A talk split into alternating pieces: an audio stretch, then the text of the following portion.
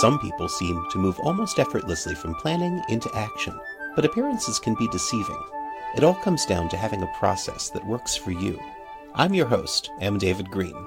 Hack the Process is a show about looking at the systems and processes that we build our lives around to support mindful, meaningful progress. This show explores ways that people get past that pivot point from having a fantasy to putting something real out there into the world.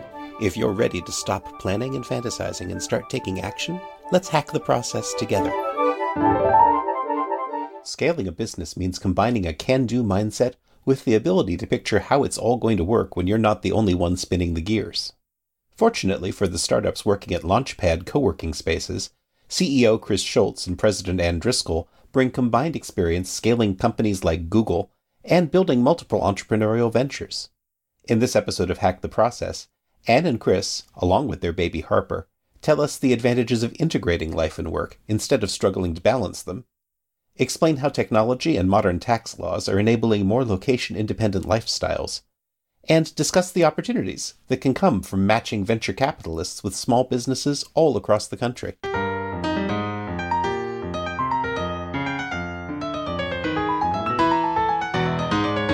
Today I'm speaking with Chris Schultz and Ann Driscoll, and they are the CEO and president of Launchpad.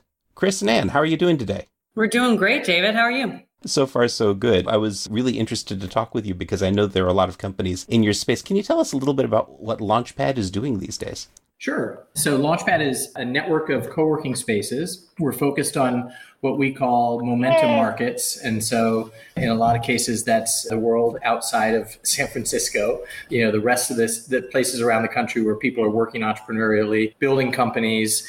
And we started in New Orleans. Now we're open in Newark, Nashville, and Memphis, Tennessee, and are expanding to 30 new cities over the next two years. Wow. Now, that's a really eclectic selection of cities. I'm curious how you chose those places, especially coming from San Francisco to start with. Yeah, so we'll each sort of give our origin story around how we came to be working together and with Launchpad. San Francisco is not where I started. I'm new to San Francisco in the last three years. New Orleans is where I got my start and, and the start of Launchpad. So I have always had sort of an outside the Bay Area looking in, outside Silicon Valley looking in attitude. And I think that has inspired a lot of the, the mission driven nature of Launchpad. But our focus is around you know great American cities, and for right now, American. Eventually, we, would like to expand internationally as well. But great American cities, and these are the types of cities that people have great quality of life, sort of cultural, historic assets, places that people want to travel to and visit and you know they also are places that you can still afford to buy a home so when you know the in the bay area there's a survey last year that 50% of the people in the bay area are ready to leave the bay area these would be the places that they're they're considering they might be moving to and places where we can help catalyze the entrepreneurial ecosystem it's a great mission to take on. I know certainly having spent a lot of time in the Silicon Valley startup scene out here, it does get kind of taxing for people who are trying to afford housing and try to stay in the area where supposedly all of the jobs are, although we're becoming more flexible about where jobs have to be located. That's right. And I think that's a real reason why we've been looking at momentum markets, David, because if we think about what has happened in technology, it really is the ability to create these great tech enabled startups now and be able to really understand and do those from anywhere. And the future of work really is about being able to design the exact work and have that agency to become an entrepreneur. You know, I think one of the things that we're seeing in these momentum markets is that great companies can be built anywhere. And so after all the time in the valley, one of the things that I really have been inspired by is the sort of spirit of entrepreneurship and actually the small business owner. And so I think what we really have seen at Launchpad is the ability to create a hub and a platform where we can support those business owners in the creation of theirs and understanding that for most people, the ability to be able to work flexibly and oftentimes remotely allows them to actually build businesses while they're growing humans and raising those humans. And that's what we're doing here while we're on this podcast. Yeah, I, I noticed that you've got a friend with you. Yep, I've got our three month old daughter in the background. So while we were on this journey of expansion from New Orleans to our four locations now and raising our seed round, which we just closed, we found out that we were pregnant. And so we've had uh, our own sort of interesting journey in the last few months of going through that process of building our company all at the same time. And I think, you know, that is the reality of work today is, is that if you want to go off on your own, it also means you have to sort of be ready to do that without a net and figure it all out. And that's that's kind of the fun part about it. We really wanted to raise the bar on the level of difficulty of uh, building a business. So we had a baby. Turning it up to 11, huh? Right, exactly. Right. it goes there. Well, you know, it speaks to the work life balance issues that come up around trying to be the person working in the Bay Area and support the lifestyle that you need here, plus raising a family, plus running a business, plus being an entrepreneur. You're a couple and you're trying to do this together. I'm curious what that's been like.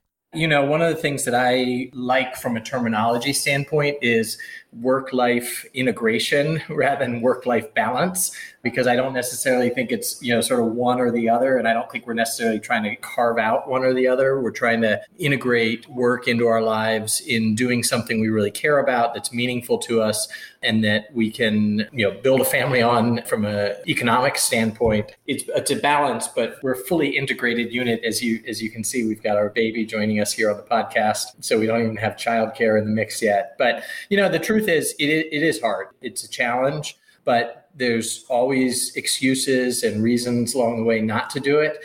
And, and, at the end of the day, if you want to work entrepreneurially and have agency in your life and your career and, you know, sort of build a business or build a career that you want to build, you got to get started doing it. And so we're certainly at the point where there's, there's no stopping now. I, I can say that when, you know, one of the challenges that we do face first as a couple working together the obvious ones are just balancing the all working all the time and you don't get the chance of going home and saying ugh chris drove me nuts today to your spouse or your partner. You actually have to come home to chris even if he drove you nuts that day. So i think those are sort of the natural things that come with any partnership whether you're a co-founder or you're an employee or you're a team member. I think what is also really interesting is is that the amount of time we talk about work, to Chris's point about integration, it can blend. And so we can get a little out of whack where all we're talking about is Launchpad or all we're talking about is the next thing. And so we have to really watch for that and make sure that we actually are disciplined in not allowing work to seep into every aspect of of our lives but at the same time you know the reason why it makes it easier is is that i used to come home I worked in startups in the Valley for many years, very well funded startups, and would come home and talk about building those businesses and thinking about that. And at the end of the day, you know, Chris was working on his business and we were like, well, why, why am I working on building someone else's business when I can actually build my own? And that was a really natural evolution for us. We both had side hustles. We both had other jobs and we sort of decided to come in and full on commit to Launchpad because it ended up being kind of the spirit of what we both cared about. And as we look at the next 10, 20, 30 years, I don't think people of our generation are really thinking about retirement. They're thinking about working purposefully and having jobs that can kind of sustain them over and over time. And running your own company is the best job that you can have it kind of speaks to that model of work life integration that you're talking about, where there isn't really a point at which work ends and life begins. It's just what you're doing. That's right that to me is the ultimate benefit and dream. We don't have jobs anymore. You know, it's just, it is our life's work. That's what we'll continue to work on, fail or succeed. What is it that makes you so passionate about what you're doing specifically with, with your company right now? I mean, there are a number of companies in this co-working slash incubator space, and some of them have been very successful. Some of them have been very big and taken over some other companies. I'm curious, what, what makes this special for you? Yeah, I, obviously it's a sector that is a growing sector and well defined, and there's you know the the proverbial 800 pound gorilla in the space with WeWork. I think the thing that makes co-working and what we're doing important to us is the mission orientation of our business. We've had all of these forces, and I like to refer to them as sort of inexorable, the inexorable march of technology that are supposed to be making it easier for all of, all of us to work entrepreneurially. And this is the power of the internet, the ability for us to connect with people all over the world, the access to information and education. You know, you can basically get resources at your fingertips online with, you know, Y Combinator Startup School or whole catalogs of Khan Academy, you know, information about how to start a business but the thing that's lacking with all of that is the fabric of community. We started Launchpad to build a physical space, an actual space where people who are working entrepreneurially are together under one roof. And the growth mission has been to catalyze entrepreneurial ecosystems in markets that that need it and that will benefit from it. And certainly in all of the markets where we've opened, there is entrepreneurial activity. So we don't claim that we are the only match, but we might be, you know, sort of that match that really gets the fuse lit in these ecosystems because we can bring a physical space, a sense of community, education and programming designed to help people build businesses, as well as a funding component.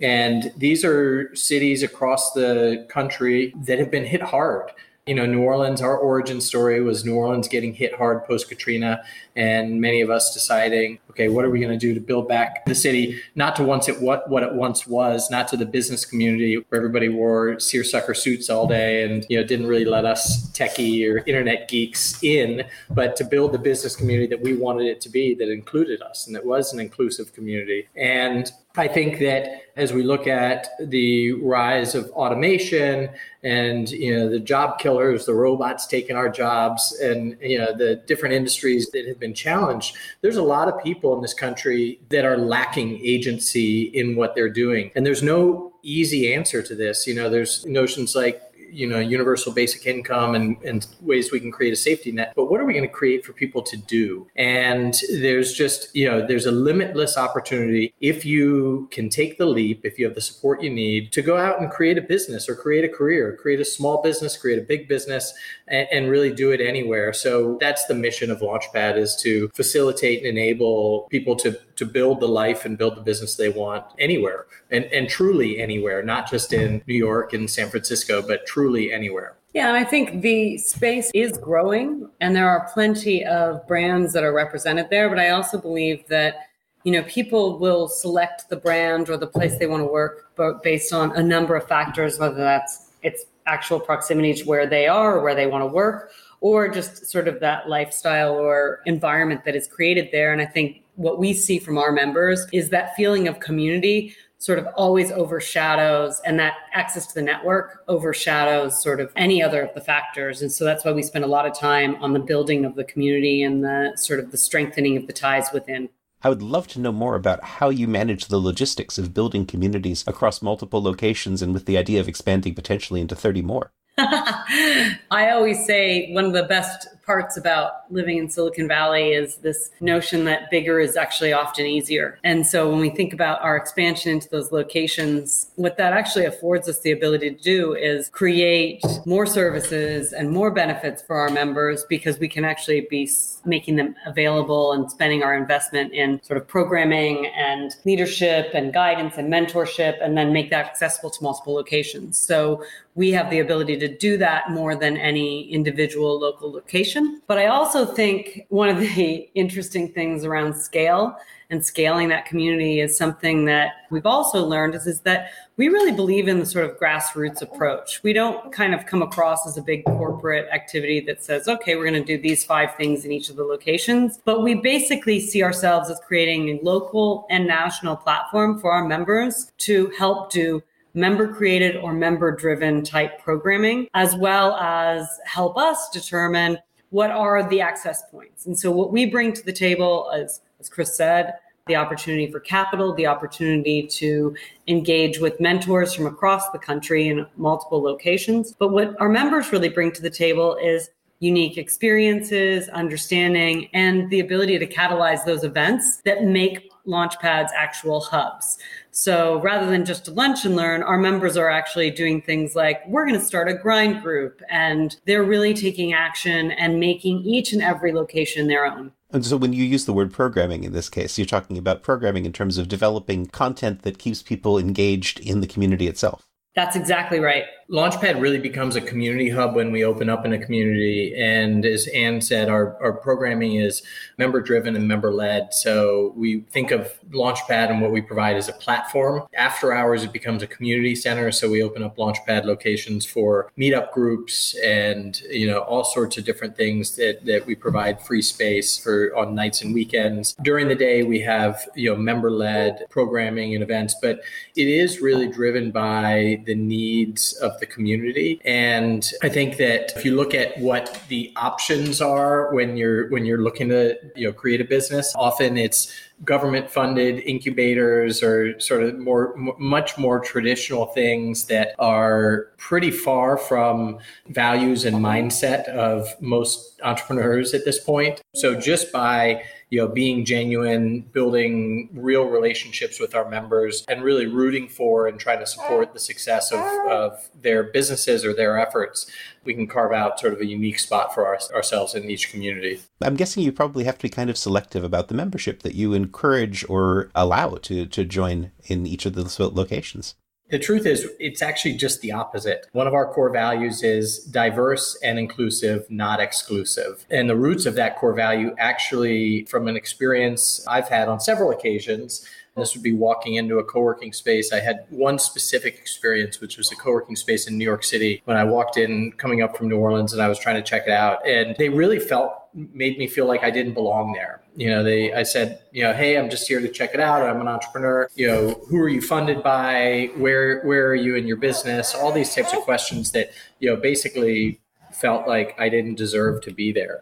So based on that experience one of the things that we're trying to do is create an environment that is diverse and inclusive and very, very deliberately inclusive. And so that means we want the membership of Launchpad to be representative of the members of, of the people who live in the cities that we serve. There's very different access to being encouraged to be an entrepreneur based on your socioeconomic background, based on your education, based on your role models. And so we're we're deliberately trying to kind of break down those barriers and encourage people to pursue a path of entrepreneurship and we'll support them along the way, you know, without without a feeling of exclusivity by being a Launchpad member. I love that model. How do you create that sense of inclusivity? Do you have local people running each of the locations that try to sponsor and, and bring out that community sense? Yeah, that's exactly where we start. So each Launchpad location is staffed by a local community manager. That community manager is sort of the general manager for that location. They tend to,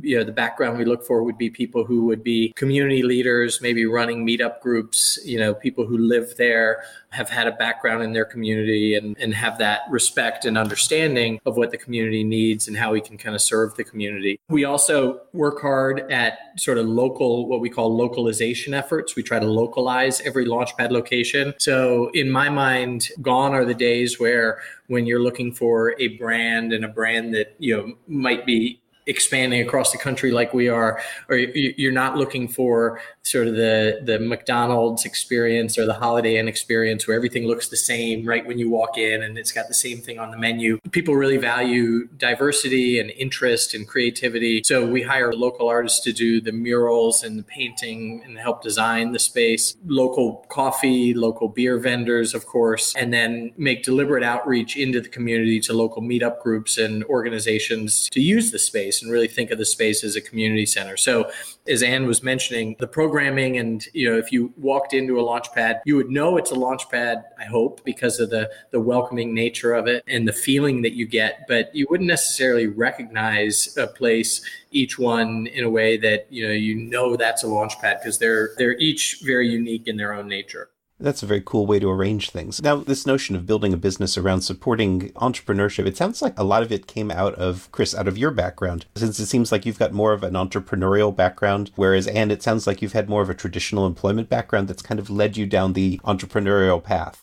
I think that's that's true. My career has been a number of zero to one efforts. I've started a number of businesses. In fact, we were going through a proceeding where I was I was taking a look and I had 33 different LLCs to my name. Uh, so I've I've tried a lot.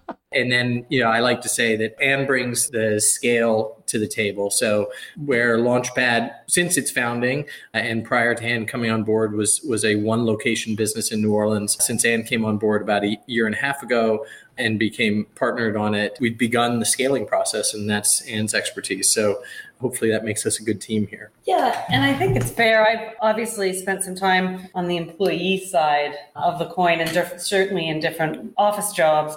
I mean, the benefit of actually working in Silicon Valley and working for companies like Google and having experiences like I did at Ning and Dwolla was, you know, there is a sense of sort of it's a it's a different approach to work, and there's a sense of sort of audacity that comes from that that kind of gives you this high level of confidence and a willing to swing big, which I don't think you get as much in the corporate world. And so, you know, as much as I've been able to do that over the years, I think the other piece of that is I was really honing or trying to find my purpose. And over those years, I think what I realized was my purpose, I keep getting smaller and smaller, right? So going from growing Google from 3,000 to 20,000 down into other companies that I was doing sort of different like go to market strategy to find product market fit.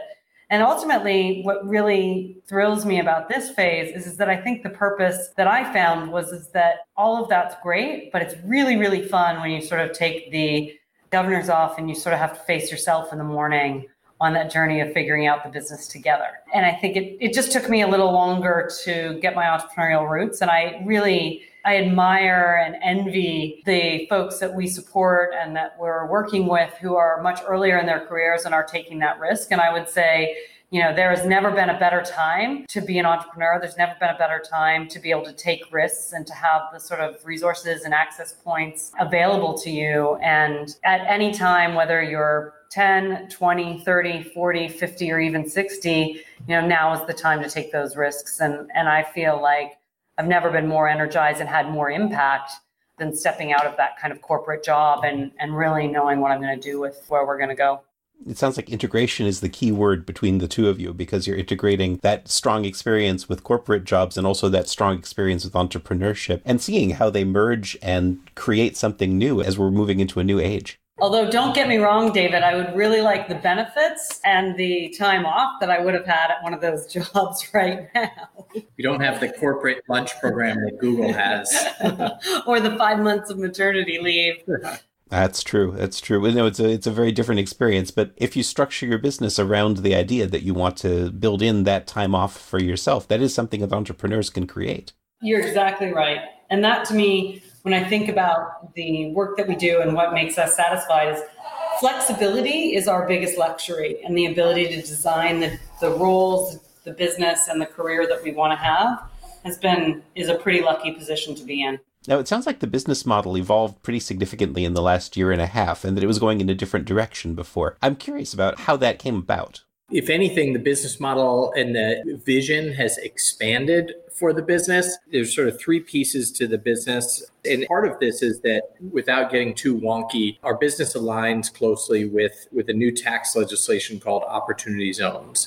This was a tax legislation that was passed last year and is meant to support the growth of businesses in low income census tracts. And all four Launchpad locations happen to be in opportunity zones right now. If you're an entrepreneur looking for funding or starting starting a business, it'd be worthwhile to note and see if you can figure out if you're in an opportunity zone because there are investors that are looking for investment opportunities in, in opportunity zones. At any rate, our model has expanded to buying buildings and redeveloping historic buildings with developers and investors in cities and, and in these opportunity zones. We then run a launchpad location in the opportunity zone in that business, which sort of catalyzes, you know, when you run a co working space, you've got a lot of great people around every day, and that fuels retail. And one in our Newark location, we're above a Whole Foods, as well as residential. There's people that can live there as well. So there's sort of those those pieces to the model that are catalyzed by the launchpad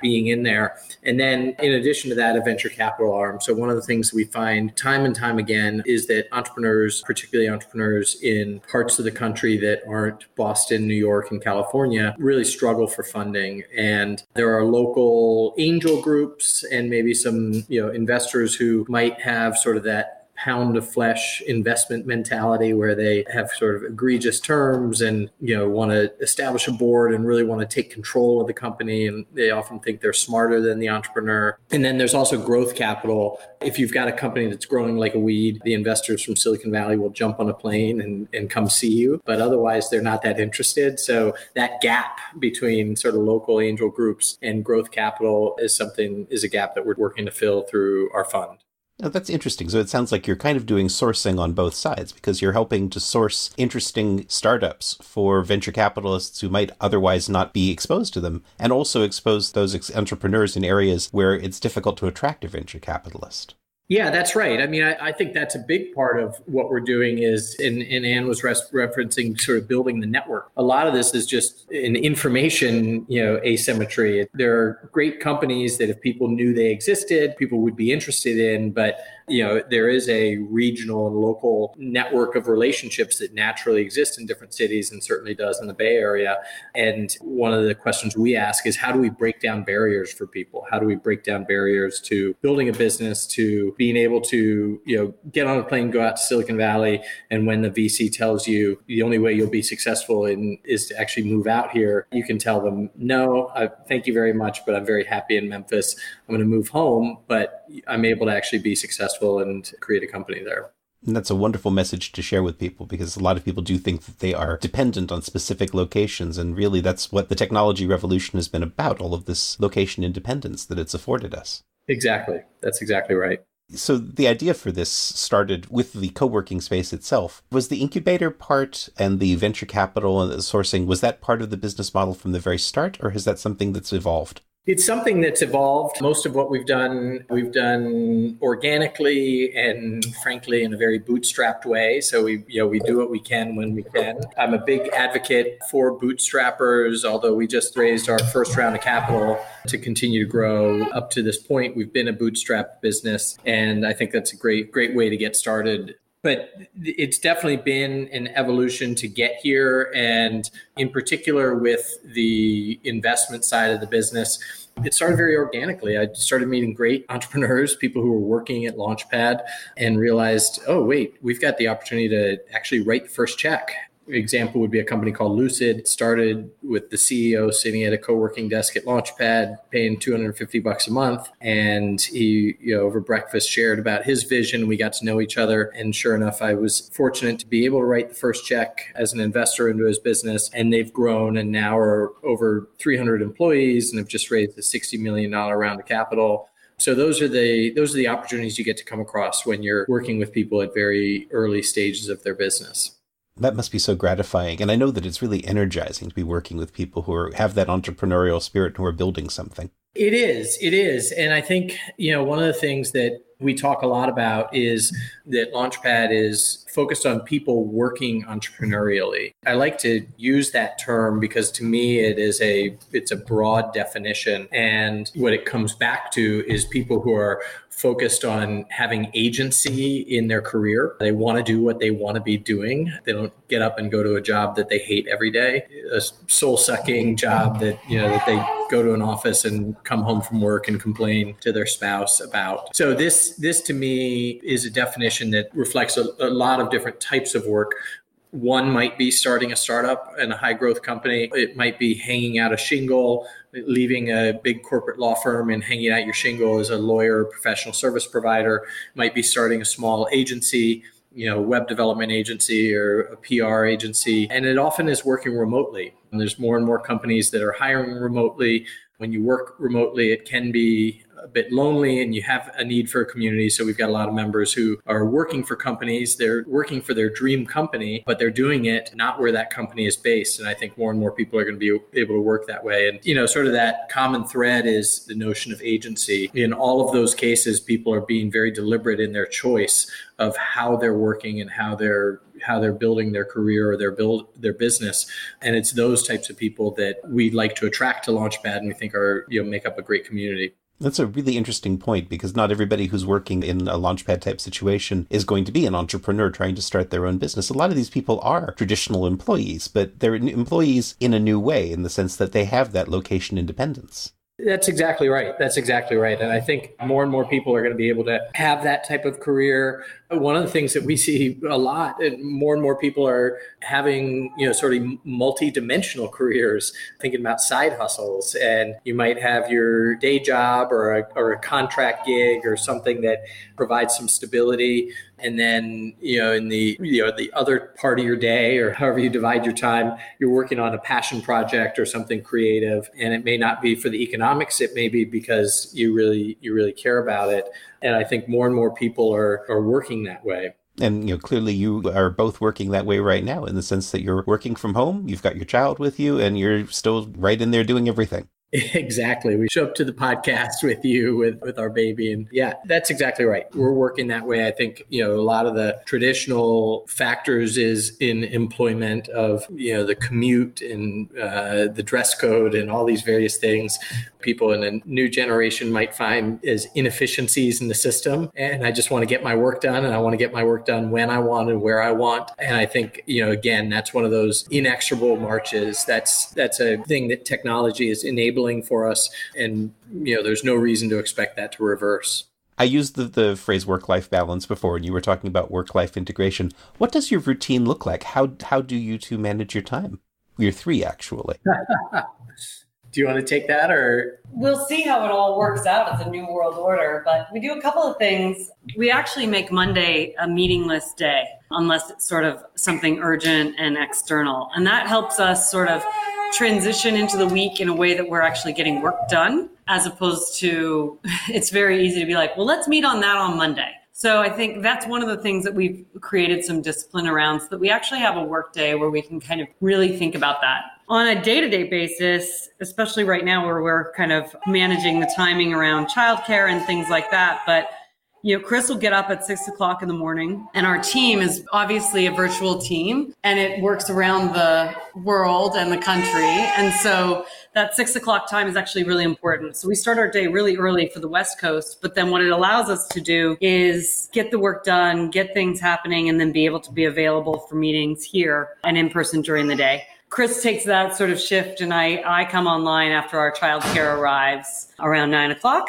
And then we basically Tuesday, Wednesday, Thursday are available for meetings with folks. And then on Fridays, what we try to do is we use Friday morning as our TGIF. So as opposed to a lot of companies where they do it in the evening, we actually do it in the morning with the idea that it's a great way to sort of recap the week, have more of a strategic conversation around where the business is going. And then we save our Fridays for more of the kind of forward looking meetings. So when we want to talk to people about potential partnership or when we want to just dream big or be there to support our team. So it's when we have sort of very unstructured, unfiltered things where we can have one on ones. Because as a remote team, one of the biggest challenges we have is actually getting enough time face to face and supporting each other. And then a key factor for us in terms of our success and our work life integration is, is that regardless of what we're doing or where we've been, at the end of each day, oftentimes around the dog and around Dolores Park in the dog park with the ball, we spend a good chunk of time actually kind of debriefing and talking about our strategy. And so we found that one of the really great things is that oftentimes when you end your day, you're like, let's go for happy hour, or I just want to blow off some steam, or I want to get rid of it.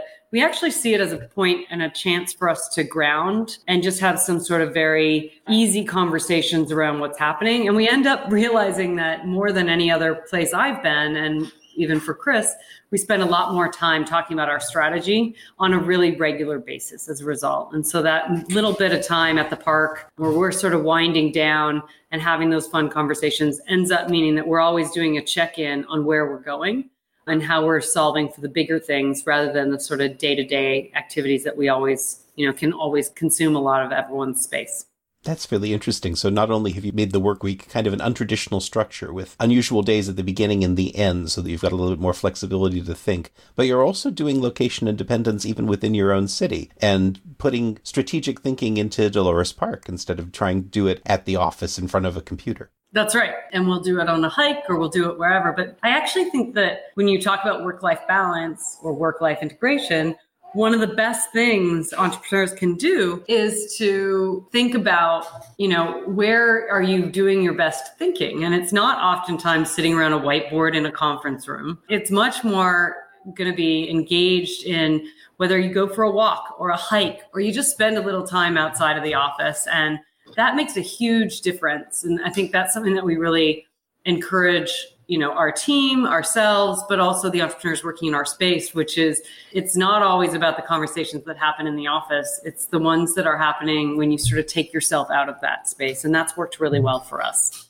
That's a very keen insight. I don't think that a lot of people who work day to day in offices get even get the opportunity to think about where they work the best. That's exactly right. And i think one of the things about that notion of working in an office is I think a lot of time gets caught up in forced meetings I mean, I know back in, in my job days, I, I can remember days on days on days of 8.30 to 6.30 meetings where you, you literally have no work time, no sort of concept time. You're eating lunch at your desk and it almost gets into a routine. And the problem with routine is, is that it actually shuts off portions of our brain and it makes us sort of fall into that repetitive nature of things. And routine is great in a lot of cases. I, I could probably use a little more routine in my life, but the reason why routine is there so that it's repetitive and it's strange and it's not very inspiring. And so I think that idea of like get out, spend some time in fresh air, exercise your muscles, get a break. Chris will also, he has his own rituals around working out every day, whether he goes for a run, he gets to the top of Bernal Heights, he takes a break, he thinks about what he's going to do, and he talks about how when he gets back to his desk, he doesn't want to jump into email. He actually wants to spend the next hour writing or the next hour thinking or the next hour building strategy because he's been able to clear their head. Whichever that inspiration is, I think we all have to sort of find that. And I, I, like that. And it sounds like these spaces that you're creating for people are encouraging that kind of a different approach to thinking about how people work together and how they spend their time. Yeah, one of the greatest reviews I got was actually just recently in Newark, where I ran into someone who is, he's a traditional sales guy and he runs a sales team of five or so folks. And he came up to me and he's like, I had no idea how inspiring an environment could be. I love meeting these people. I'm connecting with these people. I'm meeting all kinds of different people and they even like me. And I'm a sales guy. And I just thought that was such a, a it was a funny remark, but it was also something that's really interesting, right? Which is, part of the benefit of these spaces, if done right, and if they foster that spirit of community, is, is that people who would not have necessarily connected are getting a chance to connect. And what we'll often hear is, is that the first part of challenge of being an entrepreneur is actually selling your stuff. And let's just say, even if you're just a consultant, the idea of getting your first gig or getting your second and your third one, going out and networking is really painful. What we hear from our members is, is that it's a lot easier to find that first client standing around the water cooler or standing around the beer keg. And you end up being like, wow, I didn't know you had that skill, or I didn't know you were doing that. And you learn all these things in the course of a daily daily work that you wouldn't naturally learn if you walk into a coffee shop or you go to a networking event. And it's just these sort of informal interactions and collisions that end up yielding great results for our entrepreneurs. That's very cool. And I can see how the, it magnifies the effect of working together because you get the opportunity to see people who are working in very different ways and really build on each other and leverage that. I'm really curious, though, in particular, you've got a relatively small business right now, especially compared to some of the businesses that you've helped scale in the past. This challenge of going from small to large, I've heard it said that as an entrepreneur, you should try to stay as small as you can for as long as you can. And I'd love to get your opinion on that. So I think when you say that to an entrepreneur, what it is is master your business before you start to kind of grow beyond your capabilities. And I think there's also a flip side to that, which is if you only put one foot in front of the other, you may not achieve the dream that you really want to dream. And sometimes the reason why people are slow in entrepreneurship is because it's it's a very frightening journey and the risk of failure is very high. And the reality is is that we learn so much from failure that you know taking those big swings is actually pretty important. And not that I'm saying that you should just go and take a bunch of big swings, but I do think that it is important to have a big vision for where you're going and make that as big as possible. And then sort of track back and say, here are the steps that I'm going to do to do that. And one reason why I say that is because if you don't have a big enough goal, you'll always sort of hold yourself back. And so I always think that like set that goal, make it as big as possible, and then figure out how you didn't make it. One of the lessons I, I, just want to touch on that last question about stay as small as you can until until you're ready to get big. I think one of the challenges for me as a founder and CEO over the years was scaling the business beyond myself it's easy as a founder to to have this constant reoccurring if i if i had the time i could just do that better than myself do that better myself than you know anybody on the team or i'd like it done my way you know the truth is that really got in my way and that can get in your way and frankly you can build a great business with that type of leadership, but it will be limiting. At the end of the day, you know, really to achieve scale, you have to empower people, enable people to succeed or fail, but do it on their own and, you know, believe in people and set them up to succeed. So I think that, you know, is a little bit of that small versus scaling mentality. If you feel like you've got to do everything yourself or you could do everything better yourself as a founder, you're probably limiting your growth potential. And it is a balance, right? Because I hear that from founders often. Oh, could be their social media strategy or it could be their production or their fulfillment services. Oh, but you know, if I hire somebody, they're not going to do it as well as I would do. They're not going to do it. And I think the balance is can you enable others to do it almost as well as you could do? Maybe they won't achieve it as well as you are, but if you could enable someone else to get somewhat close, how much impact are you having? And there is a lot of great satisfaction in having employees and having those employees love the work that they're doing and having an impact of your product or your service getting out there and getting more adoption those are really wonderful things for entrepreneurs and they make them more obviously more successful. So I think being able to have that passion because on the flip side, you also don't want to be like, well, I don't really care. As long as someone does it, we're good. Or follow the process. We're a big company. We don't care about that personalized service. If you can find that sweet spot where you have that entrepreneurs, I can do it the best, and you can enable someone else to do it almost as good, I think you can see yourself growing very rapidly without losing sight of your customer and what they really want. As long as you have that audacious goal in mind that really keeps you inspired. That's right. That's right. Exactly. That's awesome. It sounds like you two are very well matched. This it's auspicious for the company. How can I tell my listeners how to find you and learn more about what you're doing? Sure. Launchpad is at Launchpad on Twitter, and our website is lp.co. And if you're in Memphis or New Orleans or Newark or Nashville, we'd love to have you come in and check it out. If you're not, we also are expanding and would love to hear what cities we should go to. So let us know. Personally, I'm C Schultz, C S C H U L T Z on Twitter and Instagram. And, and you can follow me on AED311 on Instagram. Fantastic. Well, Anne, Chris, I'm really pleased to meet you and your family, and I'm excited to see what's going to happen next with Launchpad. Thanks so much. This was a pleasure to be here with you. Thanks for being flexible with us. Are you glad you listened to this episode of Hack the Process? Then take an action now. Make a note about something you just heard and how it's going to help you as you hack your own process. And let me know about it. This has been M. David Green, your host for Hack the Process. You can tweet me at Hack the Process, leave a review for the show on iTunes, and visit hacktheprocess.com to check out the show notes for this episode and join our community of process hackers. Thanks for listening.